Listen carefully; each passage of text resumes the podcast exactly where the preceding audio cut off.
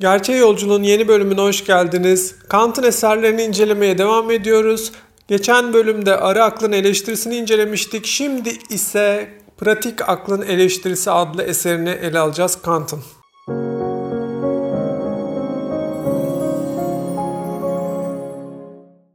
Geçen bölümlerde Kant'ın Arı Aklın Eleştirisi adlı temel eserini incelemiştik. Burada Kant gerçeğin bilinemeyeceğini söylüyordu.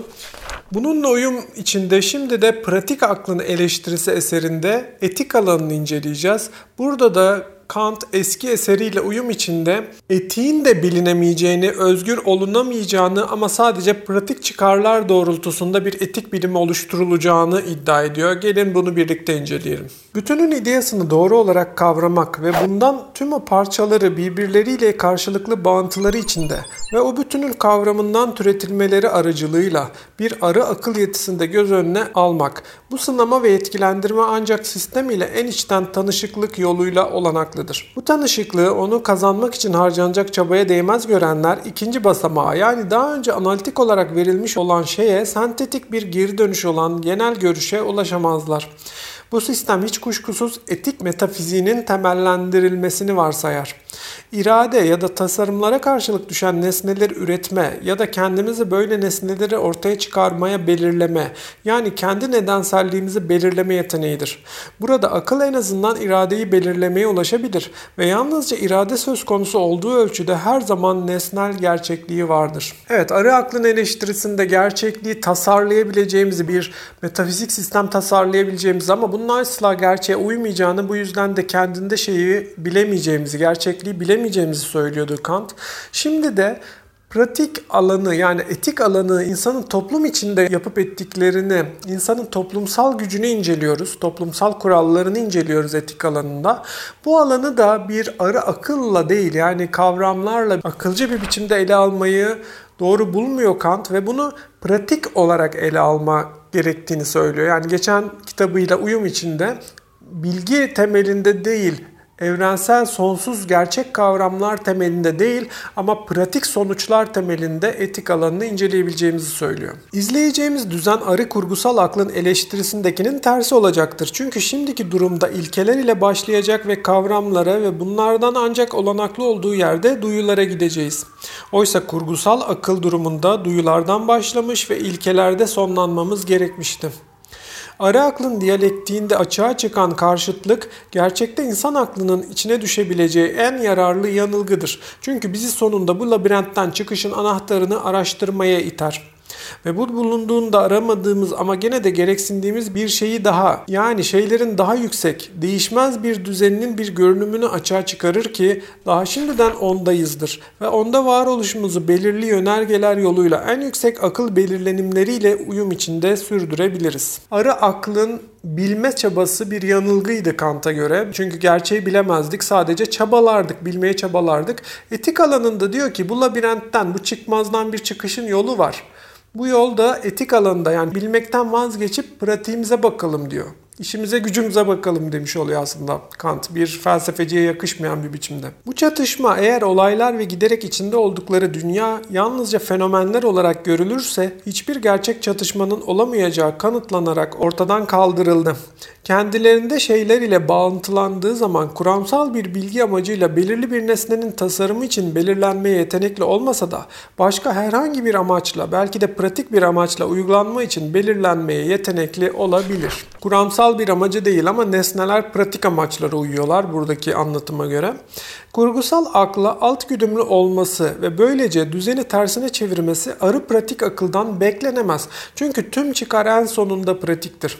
Ve giderek kurgusal aklın çıkarı bile koşulludur ve ancak pratik kullanımda tamdır. Evet burada pratiği temel alarak her şeyi sadece bilgi açısından değil ama pratik açısından ele almamızı öğütleyerek Kant'ın çıkarcı bir felsefe, çıkarcı bir yaklaşım ya da pragmatizmi burada formüle ettiğini, bu eserinde formüle ettiğini tespit edebiliriz. Bu pragmatizmde bakalım iyi ve kötü kavramları nerede duruyorlar? Böyle duyulur üstü şeylerin kuramsal tasarımlarına ait başka hangi özellikler bu kategorilerle bağıntı içine getirilirse getirilsin bu hiçbir biçimde bilgi değil ama yalnızca böyle varlıkları kabul etmek ve varsaymak için bir hak. Ama pratik bakış açısından giderek bir zorunluluk sayılacaktır. İyi ya da kötü öyleyse aslında eylemlere yöneliktir kişilerin duyumlarına değil ve eğer böyle mutlak olarak iyi ya da kötü olacak ya da öyle sayılacaksa o zaman böyle adlandırılabilecek olan ancak eylem türü, iradenin normu ve dolayısıyla iyi ya da kötü insan olarak eylemde bulunan kişinin kendisi olabilir, bir şey değil. Evet, iyi ya da kötü kavramları bilgiyi değil sadece eylemleri ilgilendiriyor diyor Kant burada özet olarak. Kanıtlamak isterler. Pekala kanıtlasınlar ve eleştiri bütün silahlarının zaferi kazananlar olarak ayaklarının dibine bırakacaktır.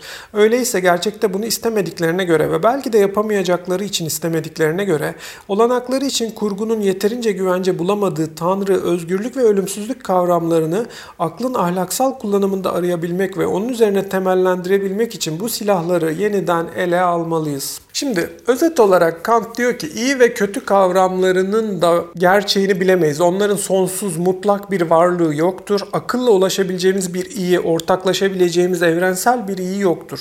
O zaman iyi nedir? O zaman pratik çıkarlarımıza, herkesin kendine göre çıkarlarına göre bir iyi kavramı ortaya çıkıyor. Çünkü evrensel bir iyi yoksa herkesin kendi parçalı iyileri vardır değil mi? Bu da aslında iyi yok demektir ya da kötü yok demektir. Sadece herkesin kendi çıkarları var demektir. Kant'ın bu söylemi, bu kitabındaki iyi kavramı buraya varmaktadır. Oysa biz biliyoruz ki iyi, akılla bilinebilir, ölümsüz, sonsuz, evrensel, kişilerden bağımsız, kişilerin bireysel çıkarlarından bağımsız iyi kavramı ele alınabilir ve alınmalıdır. Yoksa iyi diye bir şey ortada kalmaz. Bunu iyi kavramını ele aldığımız videodan sizler de inceleyebilirsiniz. Ama şimdi bakalım bu bilinemezcilik özgürlük kavramını nasıl ele alıyor? Bir aşkın kategori olmaksızın hiçbir şeyi düşünemediğim için bu kategoriyi de her şeyden önce aklın şimdi ilgilendiğim özgürlük ideyasında aramalıyım. Burada bu nedensellik kategorisidir. Yani özgürlük nedensellikle birebir bağlantılı Kant'a göre. Arı akıl sadece kendi başına pratiktir ve insana evrensel bir yasa verir ki ona etik yasa deriz. Öyleyse ahlaksal yasa arı pratik aklın özelliğinden yani özgürlükten başka bir şeyi anlatmaz. Şimdi şöyle bir şey var. Biz bilemeyeceğimiz için, aklımızı kullansak bile kuruntular oluşturabildiğimiz için akılla özgürlük de bir kavram olarak bilinemez. Özgürlük de yoktur aslında. Evrensel bir özgürlük kavramından bahsedemeyiz. Neden bahsedebiliriz o zaman? Ahlaksal yasalardan, nedenselliğin zorunlu ilişkilerinden bahsedebiliriz. Bu özgürlük değil değil mi? Özgürlük iradeyle, bilmeyle, akılla ortaya çıkar ki bunu biz bir videomuzda ele almıştık. Kant ise özgürlük zorunluluktur, nedenselliktir, ahlaksal yasaların altında durmaktır diyor. Bu ahlaksal yasalar da yine evrensel akılcı yasalardan bahsetmiyor. Pratik, var olan günlük hukuki ya da ahlaksal yasalarından ya da törelerden bahsediyor ki bu yaklaşım özgürlük getirmez. Getirmediğini de şimdi göreceğiz zaten. Yasa o zaman iradeyi dolaysızca belirler. İradeye uygun olan eylem kendinde iyidir.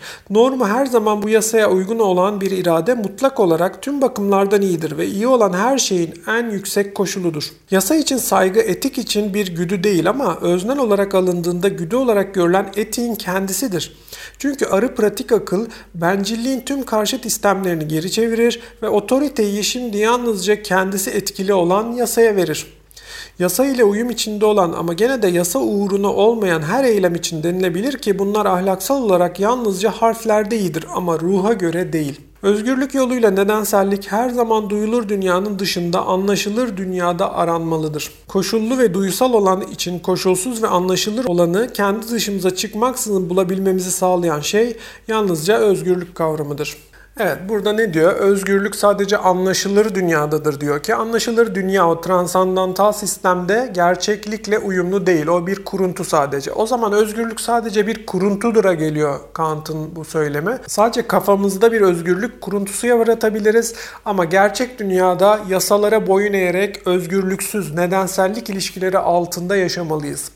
Yasalara boyun eğmemiz gerektiği doğrudur. Ama bunu nedensellik zorunluluğuyla, ödev zorunluluğuyla değil, bunu aklımızla benimsediğimiz için, yasayı akılcı bulduğumuz için ya da yasayı akılcı yaptığımız için yasalara uymamız gerekir. Kant'ta ise yasa dışsal bir şeydir. Bizden dışsal olarak belirlenir. Bizimse görevimiz ona uymaktır.